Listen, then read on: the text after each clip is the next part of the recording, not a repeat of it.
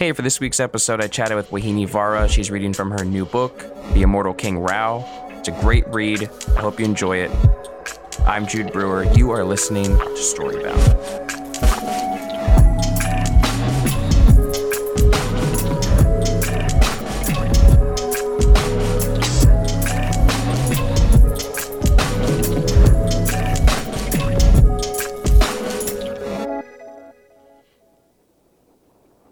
King Rao left this world as the most influential person ever to have lived.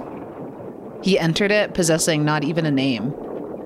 In the beginning, his mother to be stood at the little general store in the center of her village, eyeing the tins of soap piled neatly on the countertop facing the road.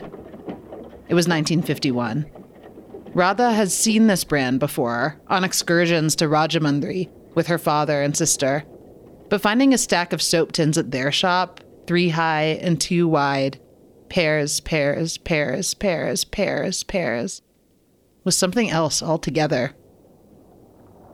Radha was 18, and she hated Kattupalli, this hot, wet nothing of a village, nestled in the elbow crook of one of the many canals delivering the Godavari River east to the Bay of Bengal. Its name meant simply New Village, the equivalent in Telugu of all the new towns scattered around the English speaking world. Several variations on the name could be found in the region. This particular village was distinguished, if that word could even be used, by the arrangement of its small center around a circle where the roads converged. In the middle of the circle stood a peepal tree, under which men congregated in the shade, sitting on overturned wooden crates borrowed from the general store, while stray mutts made languid tours around them, hoping for food scraps. Around the circle were the government school, the offices of the tax collector and the village council president, the vegetable and fruit vendors with their carts, a shop selling farm tools, and the general store before which Radha stood. International products such as Pears, a British brand, did not often appear in Kattupalli's store. The shopkeeper, one of the most reviled men in the village, was a mean, eagle eyed miser when it came to his customers but sycophantic toward the politicians whose favor he required. He was a fat, sweaty man with the skin of a dead tamarind tree and big curling lips, black at their edges and pink inside, which he pressed together in a grotesque way that reminded Radha of a fish. He sat behind the counter, perched on a high stool. When customers weren't around, he passed his time reading or filing his nails with a scrap of sandpaper, his nostrils narrowed in concentration Behind him was the storehouse where he kept most of the goods groceries, toiletries, housewares.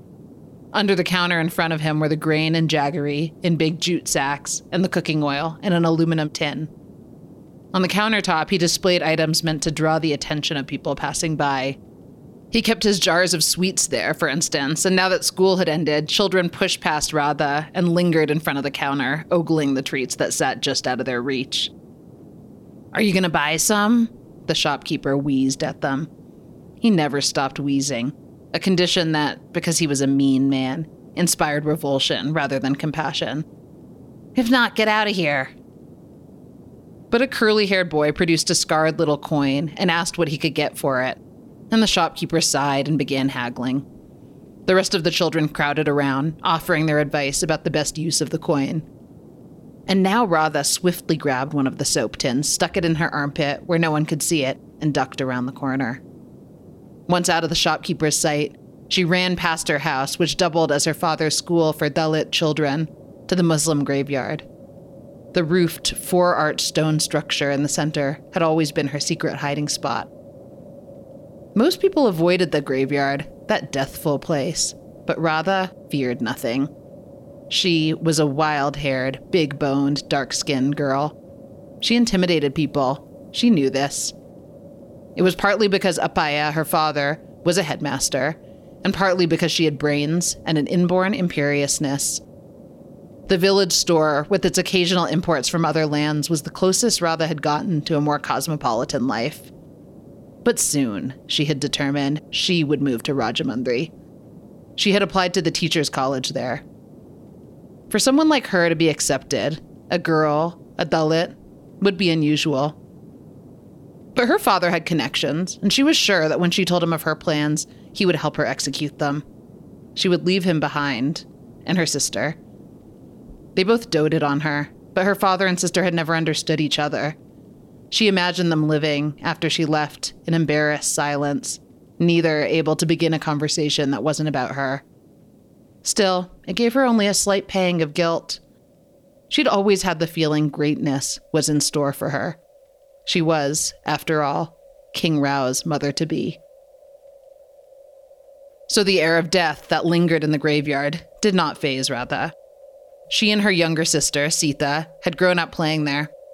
Now, crouching in a corner of the structure and making as little noise as she could, Radha unboxed the soap and carefully peeled off its paper wrapping so she could get a better look and feel. She'd never committed such an act as this, but what had she done exactly? She didn't consider it stealing because she planned to return the item. The soap was cool and light in her palm. It had rounded sides and the loveliest color, clear but with a deep amber tint, like an amulet that belonged at the breast of an ancient queen. She turned the soap around in her hand, enthralled. It was the advertisements on the radio and billboards promising that Pears could turn bad skin good that had made her so desirous. When she lived in a hostel in Rajahmundry, she decided she would bathe with one of these. What Radha wouldn't have realized, but I can't help but remark upon, is that Pears had been selling its soaps across the British Empire for a long time. In 1899, at the height of British colonialism, one advertisement had read The first step towards lightening the white man's burden is through teaching the virtues of cleanliness. Pears soap is a potent factor in brightening the dark corners of the earth as civilization advances. By the time the Lever brothers, William and James, acquired Pears toward the end of World War I, it had established impressive markets around the world, including in India. Several years later, when Indian soap sales fell, William Lever suspected that Gandhi's Swadeshi movement was to blame. So he purchased a little soap making plant in Calcutta to help him position his products as just as indigenous as the local stuff. The move proved prescient. Soon afterward, in one of the world's first transnational mergers, Lever Brothers combined with the Dutch margarine producer, Margarine Unie. When India gained independence and codified its economic nationalism, the Calcutta plant meant Unilever's Indian subsidiaries could operate under the same terms as any Bombayite competitor. At first, the nationalists resisted, but as Radha entered high school, their opposition was fading. Hence, the arrival of Pears at Kottapalli's store. Radha noticed someone coming into the cemetery. She froze. It was Pedda Rao, a boy in her class at school, and he was coming toward where she hid. Pedda's father, the richest Dalit landowner in the village, was a friend of her father's. Pedda had an identical twin brother, Chinna, but their personalities were nothing alike. Chinna was confident, ambitious, and popular, friends with Brahmins and Reddis as well as Dalits. Pedda was bitter, lazy, and friendless. Pedda peered into the structure, then stood looking at Radha as if expecting something. Hi, she said, standing. She had meant to shoo him off with her tone, but her voice, when it came out, surprised her. Wet, soapy. He must have heard it too. He didn't answer, but he didn't leave either, and after a moment, he sidled inside and stood facing her. She supposed he had come there for some private business of his own, but she'd been there first. He should wait his turn, she thought, and she gave him a look of annoyance meant to convey this. Is that the soap you stole? Pedda said. She reddened. I bought it. Pedda laughed bitterly. That's not what the shopkeeper said. I was walking by and heard him telling the children to run and find you. If they did, they'd get a reward. They're wandering all over town. I thought you'd be in your usual spot. The atmosphere between them was charged. If they were both boys, someone might have spat. Instead, Pedda moved close and made a completely unexpected move. Taking her by the shoulders, he spun her to face one corner of the structure and stood right behind her, his hot breath wetting her neck. A strange pressure, hard and soft at the same time, pushed into the curve of one of her hips. She, with the soap in her hand and her desire, not for him, but for the soap, for the life she had promised herself, went mute. His hands cupped her hips and pulled her to him, and he bucked against her, while she stood perfectly motionless, holding the bar of soap tight in her fist. At one point, she thought he had unzipped his pants. She should scream and flee. That would be the correct thing to do. But there was that desire. She was not herself. She cried out, and he did too, spurting a warm jet of fluid onto her lunga. From down the road came the shopkeeper's voice. Hey, who's that in there? At once, he was at the arch, peering in. What's this? What's this? Pedda gasped, pulled away, and sprinted out of the cemetery, leaving Radha alone to confront the shopkeeper, who stood there breathing so heavily she could see his gut moving up and down. The children saw what you were doing in here, he said. They ran and got me. He took her roughly by the shoulders and steered her toward the village center, shouting in the direction of her father's school as they passed. Headmaster, hey, see what your little girl's up to. Master, wait till you find out what I caught her doing. Radha's father came out of the school. The shopkeeper called out over his shoulder. I know she's not a bad girl, but I saw it myself. In the center, the president of the village council, too, emerged from his office, shielding his eyes from the sun. Radha's face went hot with rage. She wanted to shout that the shopkeeper was lying, but then there was the semen's wetness soaking through her lunga and the soap in her fist. The shopkeeper had not even taken it from her. Drop it, little fool, she told herself. It'll be his word against yours. But she couldn't bring herself to do it.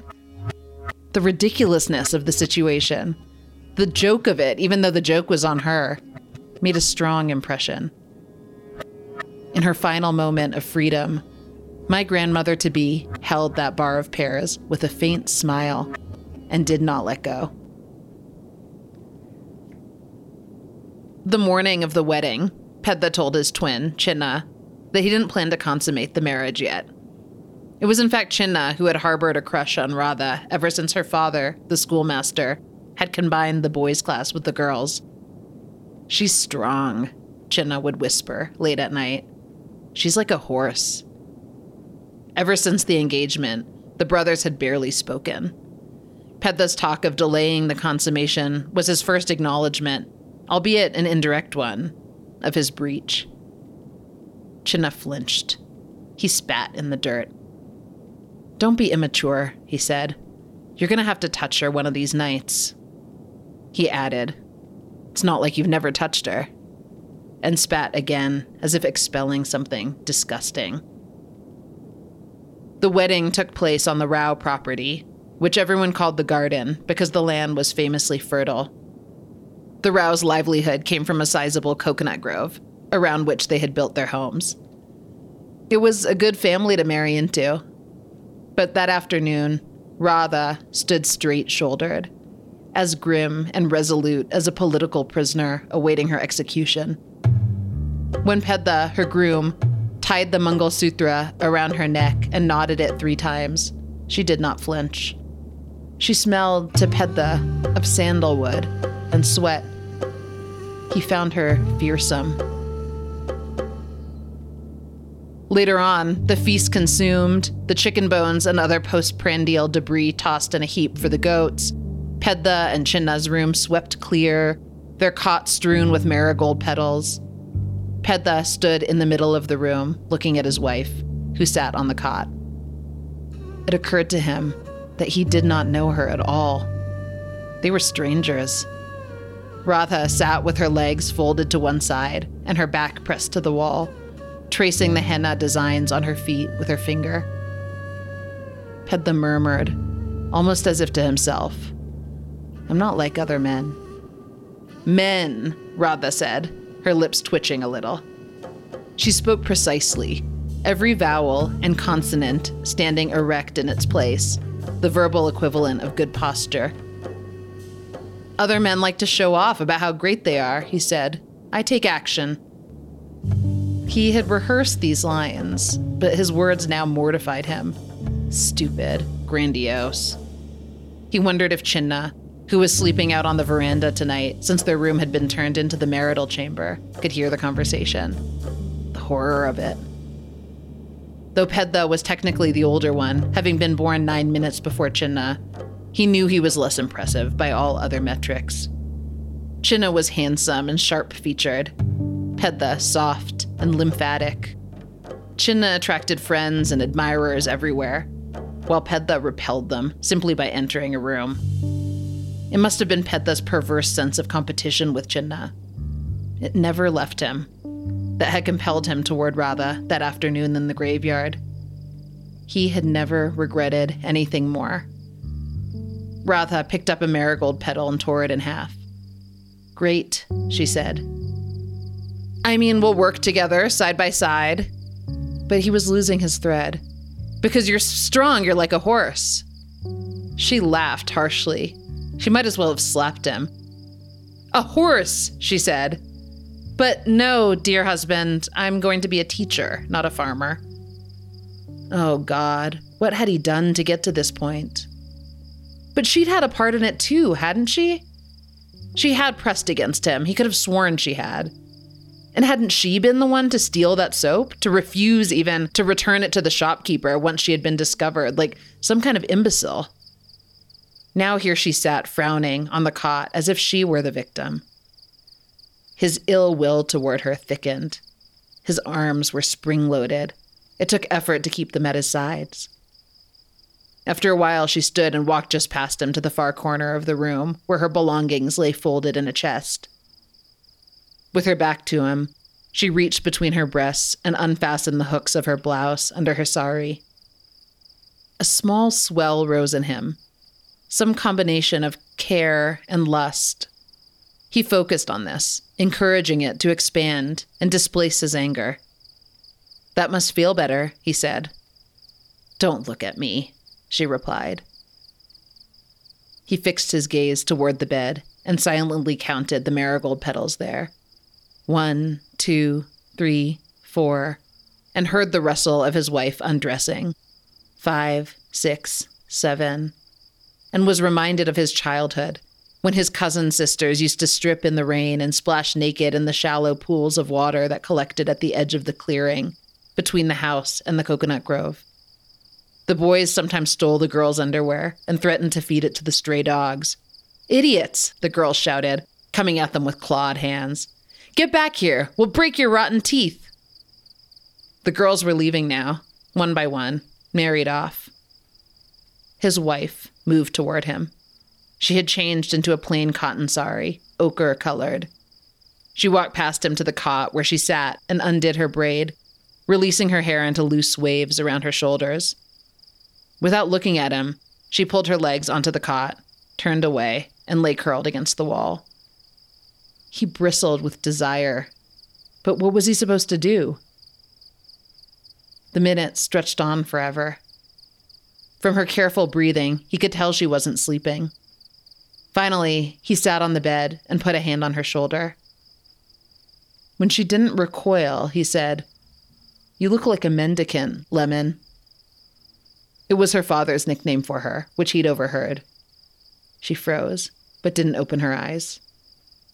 They wear those red robes, he said, over explaining. What did you call me? she said. He laughed nervously I- am going to call you that from now on, he said.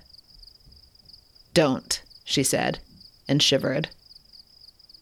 Cold, he said, rubbing her shoulder. And when she didn't answer, he said, Lemon, are you cold? No, she said.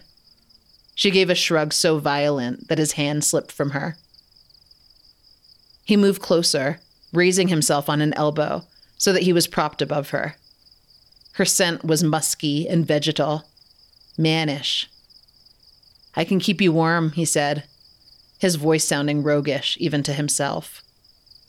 If you touch me, she said, I'll scream. But I'm your husband. He couldn't understand what his brother saw in this girl. I swear, this time I'll scream. The truth was that she terrified him. But he gathered his courage and rolled close to his wife, taking her in his arms. Her breath caught. I told you, don't touch me, she murmured. He didn't move. I mean it, she said. But she wasn't as insistent as she had been earlier, or at least she didn't seem so to him. From behind, he clamped his hand over her mouth hard. He straddled her, shifting her onto her back and holding her legs down with his own. He had expected her to scream as she had promised, but now she only stared up at him with wide, wet eyes, as if waiting to see what would happen next. He pulled her sari and petticoat up past her knees and moved into her. And she gulped a couple of times, but lay quietly, still staring up at him. He kept his hand over her mouth and pumped on top of her. Radha's breath was hot and wet on his palm. I love you, I love you, I love you, he said. She thrashed her head around. Her hair caught in her mouth and snot dripped from her nose. She was crying. There was so much fabric between them, all those ochre folds. He pressed himself to her tightly and said, My wife. There came a swell of joy and a bursting, and finally, emptiness and shame. When he extracted himself, he found blood on his thighs. I'm bleeding, he said, with alarm. No, dear husband, she said. I'm bleeding. In the middle of the night, he awoke to find Radha in the corner of the room near the chest, with her back to him, fully clothed. She was untangling her hair with her fingers. Now she stood looking at the henna designs lightening on her palms. It was a bad omen, the early oranging. Are you all right? he said. She turned to him. The color is fading, she said. Come back to bed, Lemon, he told her and to his great awe and gratitude, she did. When Radha returned six months later to her childhood home behind the schoolhouse rooms, she insisted to Sita that she had allowed it to happen only once. Sex, she told her sister, was an inherent violation. She had closed herself off to her husband after that one awful night, which was to say, she knew for a fact that it had been that night's violence that had produced her unborn spawn. Sita was Radha's opposite, the kind of girl who saw no gain in asking for more than she was given. When Radha disappeared into the Rao fold after the wedding, neither visiting nor spending more than a couple of minutes with Sita and her father when they came to the Rao's place themselves, Sita had accepted it as the new order of things she was sitting on the veranda of the school when their father brought Radha home to spend the rest of her pregnancy there, according to custom, until the time came to give birth. Sita leapt up and led her sister into their father's bedroom, and when her sister had lain down, Sita brought her a glass of lemonade. Radha, Sita noticed, did not look well. Several months had passed since they had been alone together, and Radha's bulbed stomach made her seem even more like a stranger. Though her stomach was rounded, the fat seemed to have dissolved from her arms and hips, and a fine line had appeared beneath each of her eyes. Sita had expected her sister to seem radiant, like young brides in stories she had read, but the opposite was true. There was a darkness to her sister that she'd never seen. It frightened her. She hoped the real Radha had hidden somewhere inside this other woman and wasn't lost for good. Those hicks in your new family are overworking you, she gently teased. She added nervously, worried that her sister's alliances might have shifted since her marriage. I'm just teasing. Sita was sitting on the foot of her sister's bed, her knees up, drilling Radha about her life at the Rao's home. Appaya had prepared his room for Radha so she could rest well and wouldn't have to share a bed with her sister. He moved to the schoolroom floor where he slept on a rolled out pallet. Still, Radha shunned her father. She was irate with him for forcing her into marrying Pedda. He let people think of him as a progressive man, but he had shown himself to be as spineless as any other. Even putting aside the horror of the wedding night, Radha admitted, she hadn't wanted a child at all. Once she gave birth, she would have to stop her studies and stay at home. Even though she hadn't had many chores at the garden because of her pregnancy, she'd failed at the one she did have. She had tried at first, valiantly even, waking at three in the morning to start the breakfast preparations and wash laundry by moonlight before going to school. But she wasn't used to it. At home, their servants had always done the housework. At the garden, everyone was expected to pitch in to keep the operation running. For the woman, that meant taking care of all the cooking and cleaning. The women of the garden, it was said, often died before their husbands did. The smoke from the kitchen fire made Radha's eyes redden and hurt, and she tired so quickly at the big mortar and pestle that her chutneys turned out fibrous and bitter. Once she caught pneumonia from the nighttime chill and had to spend days in bed. She heard the wives of Pedda's cousins mutter that they thought she was strong. Her whole reputation had been for being strong. But she had not entirely shed the fortitude for which she was famous. When she was alone, she'd privately terrorize the unborn creature. Get out of here, she told it in her mind. Leave me alone. Sometimes she punched her stomach to punctuate the point. When she imagined the creature, she thought of a leech that couldn't be dislodged from inside her. It made her ill. In the morning, she woke early so the others wouldn't overhear her vomiting in the outhouse. She still had hope that the creature would receive her messages. Get out of here. Leave me alone. The creature ate her food, shared her blood. Wasn't it possible that it could absorb her thoughts? Well, what if she can hear and still gets born? Sita whispered. She'll grow up thinking, My mother hates me. I heard her from in there before I was born. It'll mess up her whole life. Don't think such thoughts. But the creature wasn't innocent, Radha hissed. It was a monster. When she punched it, the monster punched her in return. This was war. It was violent. It wasn't the magical experience people talk about. Plus, it isn't a daughter, she added.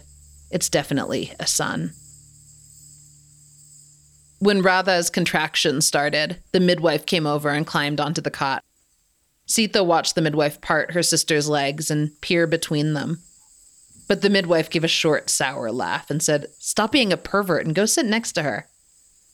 Chastened, Sita moved to place herself on the floor next to Radha's head. The midwife chattered as she pressed at Radha's stomach. She made a mean comment about a mutual cousin of theirs who was an albino, and Sita laughed heartily not out of appreciation, but because she wanted to be on the midwife's good side. She held Radha's work toughened hand and pressed on the veins of her sister's wrist. Soon, she thought gloomily, she would be married herself, find her own belly expanding into a hard venous balloon with a knotted center, and end up on the same cot with the midwife's fist between her legs. It made no sense. She still felt like she and her sister were children. She squeezed Radha's hand, but her sister's eyes were shut in pain, and she didn't return the squeeze. The curves of Radha's nostrils flared, and dots of sweat bloomed on her brow and dripped into her hair. She made wet, grunting noises. Many hours passed. The contractions narrowed, and Radha began screaming. Then, the midwife committed an act of sheer violence. Kneeling, she shoved her hand into the flesh between Radha's legs. Radha mewled and moved like an animal being butchered. Sita gripped her sister's shoulder, but Radha flung out an arm and cried, Get off! How could birth so resemble death? The midwife's bony wrist flexed inside Radha. Then out it came, covered in blood and a whitish grease.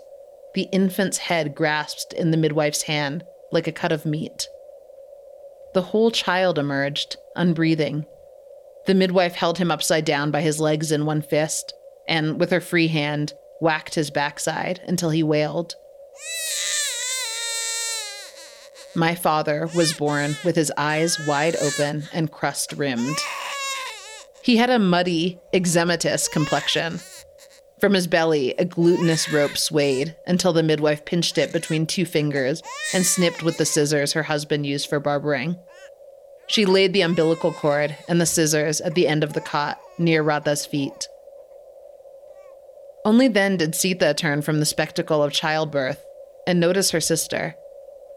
Radha's breathing was labored, and her face was pale. She didn't smile, nor, when the midwife held the child out, did she raise her arms to receive him. She fluttered her eyelids and groaned. Some spit bubbled from her mouth, reddish, like rusted water. Had she bitten her tongue? Sita wiped the bloody saliva with her thumb and touched her sister's forehead. It was wet and hot. Is she supposed to be like this? she asked. And the midwife hadn't yet answered when blood began trickling, then gushing, from between Radha's legs. Sita sprinted down the street to where the doctor, a Dutchman known as the Hollander, lived. But by the time they got back to the house, Radha's lips were purpling. The umbilical cord had fallen to the floor in a pool of blood. Their father was crouched over Radha, clutching her hands and shouting her name. Sita was peering at him, uncomprehending, when the midwife thrust the swaddled child at her. Sita turned to her father. Should she reach out to him? Hand him the child? Radha would tell her, she thought for a confusing moment. Radha would know what to do. If Radha had a given name plan, she had kept it secret from everyone, including Pedda. Even the child's surname was up in the air, since it was not clear whether, in the final accounting, he would be taken in by Pedda's family, the Raos, or by his late mother's. Appaya blamed Radha's in laws for her death. His friendship with Pedda's father be damned, and wanted to demand a refund of the dowry. But Sita was in the throes of an uncommon fit of willfulness. If she married Pedda and adopted the child, the Raos couldn't demand a new dowry. It would be distasteful. Your grandson is part of that family, even if you don't like it. And this way you don't have to pay another dowry for me to marry someone else, Sita said. Appaya, normally a man of unbending judgment, had shrunk in his grief. In the end, he didn't agree with his younger daughter's plan so much as he stopped protesting it. They had been calling the boy only him or the child. Sita wanted to name him as a rebuke to those who pitied him for having been born under a bad star. Raj, she thought, or Raja. It was Pedda's brother, Chinna, an Anglophile, who convinced her to use the English version of the name King. She figured she'd better listen to him. She and the baby were to be Raos, and as a wife and a son, their selves would be subsumed into the Rao collective. Pedda and Chinna's father was getting old, and while Pedda should have been next in line to assume the family throne, technically being older, no one expected much from him. Chinna clearly would be in charge. A big name for a little runt, some of her new in laws teased. But Sita wasn't in the mood. He has strong bones, she responded, straight faced. He has a regal lip. Sita had hired a neighbor girl to nurse him, and the child drank from her breast with slurpy gumption. He has a strong suckle, Sita said. He'll live up to it. Radha was dead. Long live King Rao.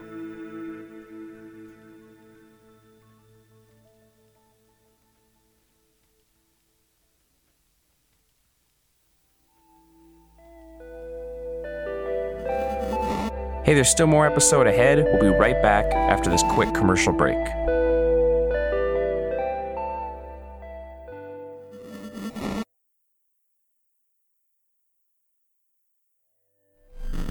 Hey, you're listening to Storybound with author Vauhini Vara. She's reading from her book, The Immortal King Rao.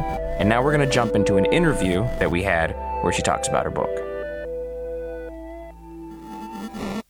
Why is this the origin story of the immortal King Rao, who is described on the inside cover as the most accomplished tech CEO in the world. Why must his mother Radha suffer like this? And because this is a suffering that you've had to live with as you were writing it and through all these stages, and you've had to relive it through many times, and you relived it for us reading it. Now it's ours to live with. And my own conclusion that the suffering that informs you, it feels like it comes from a place of grief because you're talking about one character kind of succeeding another So, I- am I right in that? Am I touching on anything? Does it come from grief? Where does that suffering for you speak from? Absolutely. Um, I mean, there are two ways to answer the question. Um, on a sort of character level for King, um, to me, it felt like this. This was like one of the first parts of. I, I spent 13 years writing this book, and this was one of the first parts that I wrote. And it felt to me that King is a character who has this sort of like primordial inborn sense of loss and a sense that there's like something he needs to make up for in life. And so as a child and then as a teenager and then as a young adult and then even as an adult when he's very powerful and accomplished, like he's always seeking something more.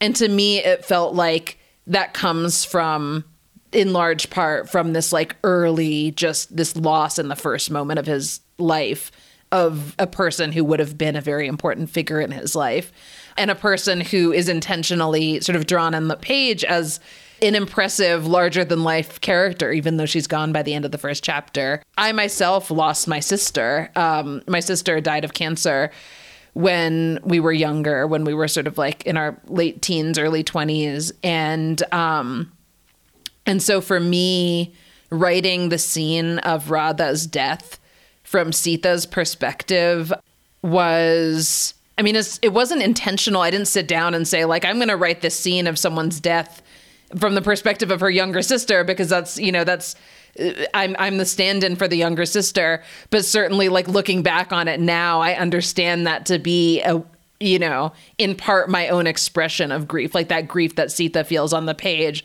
of course, from comes from my own experience of of a similar grief over having lost my older sister. I guess it's interesting because she seems to suffer so much at the hands of, I mean, just different levels of men throughout her life. And that's super upsetting. You know, for me growing up, it was just uh, my mother and I.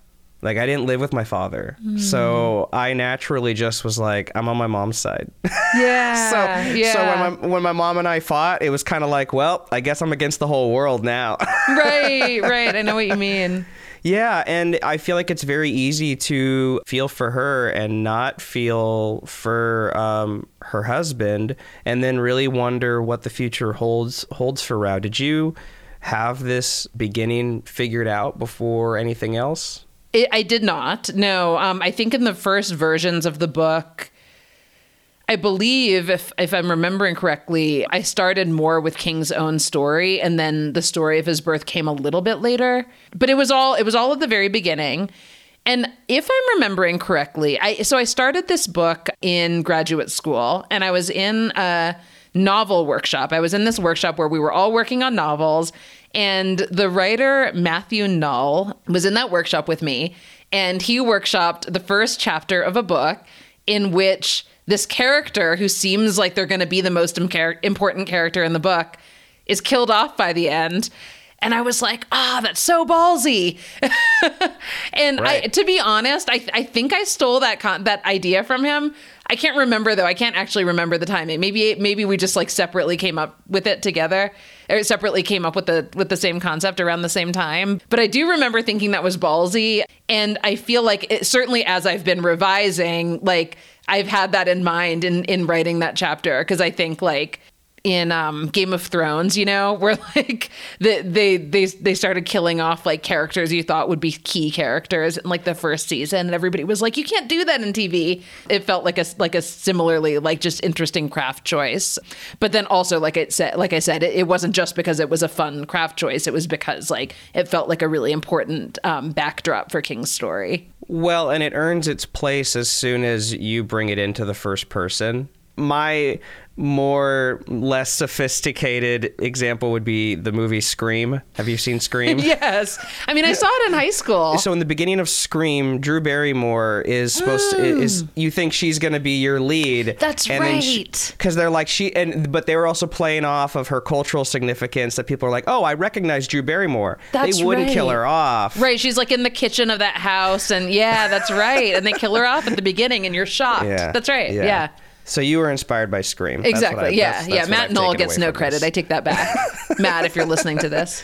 Just throw him under the bus. Yeah, I do. I, I am familiar with your essay about your sister, where you were you were co-writing with an AI essentially, because by the end of that piece, it is um, it's interesting how you used just an abundance of your own words and a copying of it to try and get a different response, almost like you were arguing or getting frustrated with the AI and feeling that frustration was was interesting because I, I had a friend who'd passed away and I mm. used a, a, a um, it's called Replika and yeah. you and they're essentially an AI you can have a conversation with. Yeah, I remember looking at that. Right. So I found myself having a conversation with this really important person in my life who was no longer around. And then it was like, now I'm screenshotting it and sharing it with one of my other friends and saying, isn't this like so strange? I'm mm-hmm. kind of buying, I'm kind of buying into it. Like my brain is accessing some magical thinking right now. Yeah, it's really strange. And did you read there was that um, San Francisco Chronicle story about a guy who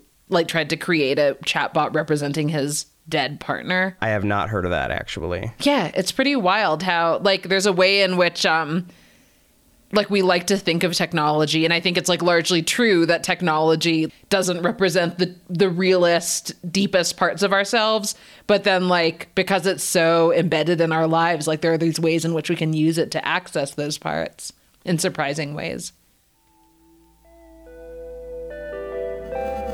There's still more interview ahead. We'll be right back after this final commercial break.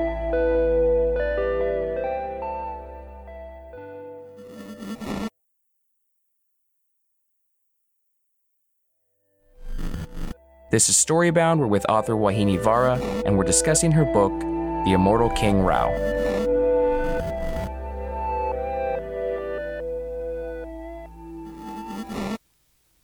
I, as I said, I worked on this book for 13 years. I started it in 2009 and have been like just working on it ever since. Like, even I got, you know, I got the copy edits back from my publisher and then I was like writing in the margins and then I got the the you know the page proofs that are supposed to be like the pages that you just just check for typos. And then i was like you know making plot adjust adjustments and changing characters.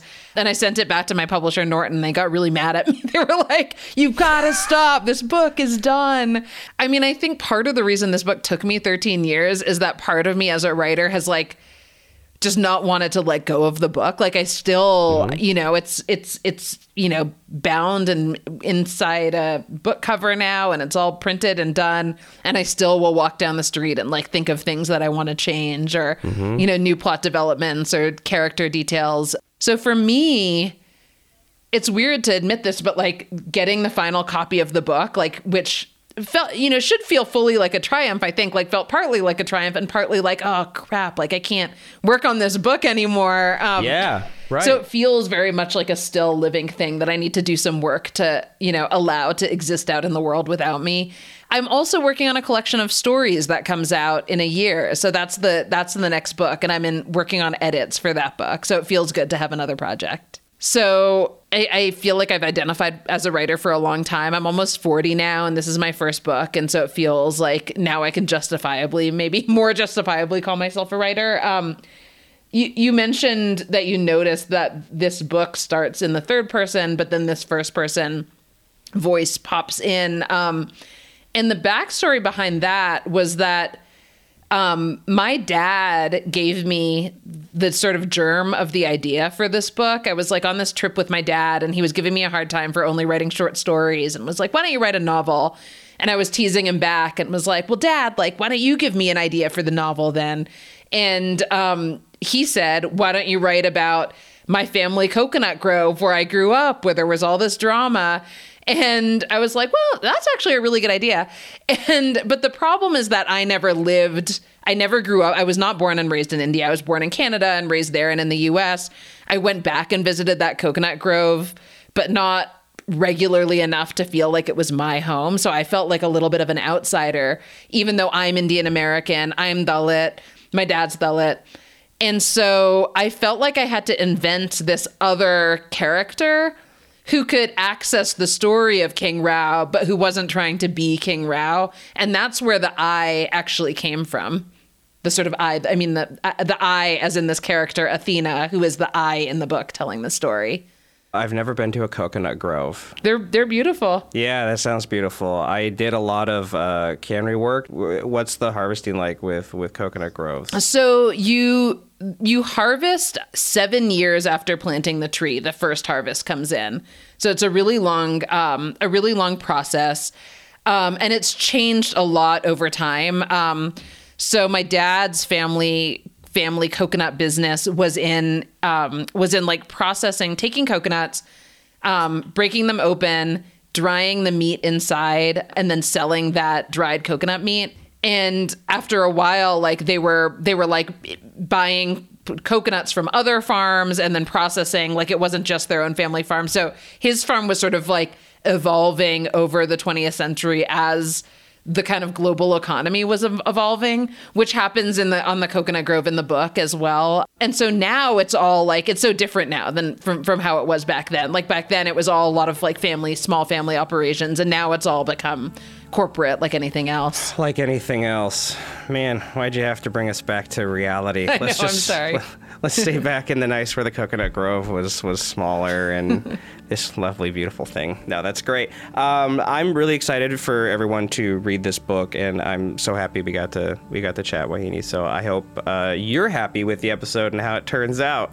I, I'm sure I will be. This was a lot of it was a lot of fun talking to you, and your questions were so perceptive. So thank you for thank you for that. Thanks for being so nice about my uh, my first reading ever from this book. Thanks. The questions come from like the the 20 minute nervous breakdown before we're even chatting, and I'm like, I don't know anything. I Oh, don't, what I'm I- glad what you I- have that too. I can't even talk? I'm glad. Yeah, I'm like- glad your guests aren't the only ones who have to have the nervous breakdown. Oh no, I should probably tell everybody that. Like that should just be a forewarning because like my girls they want to do theater and I told them like, look, every time I go on stage, no matter what, I always have to pee. I just went, but I still gotta go. That's so great. Oh, I love hearing that. Yeah, no, that's it's so nice to it's so nice to hear because I am like don't feel like a natural in these settings either. So. Oh no, Um, you're a natural and everyone's gonna hear it. That's your reading was was fantastic. Oh, thanks so much. Thank you to Vauhini Vara for reading. Her book, The Immortal King Rao, is available now at your favorite local bookseller. Thank you to Aaron Lovett, our friends at WW Norton, and Epidemic Sound. Production assistance by Matt Keeley, Joni Deutsch, Madison Richards, and Morgan Swift from the Podglomerate. Social media help from Sylvia Beltil. Our production coordinator is Jordan Aaron. Our mix engineer is Tim Carplus. This episode's editing, sound design, scoring, arranging, hosting, mixing, and mastering were done by me, Jude Brewer. Our executive producers are myself, Jeff Umbro of the Podglomerate, and Justin Alvarez of LitHub. You can follow us on Twitter and Instagram at StoryboundPod. You can also tweet at me directly at Jude Brewery. New episodes are every Tuesday. Thanks for listening.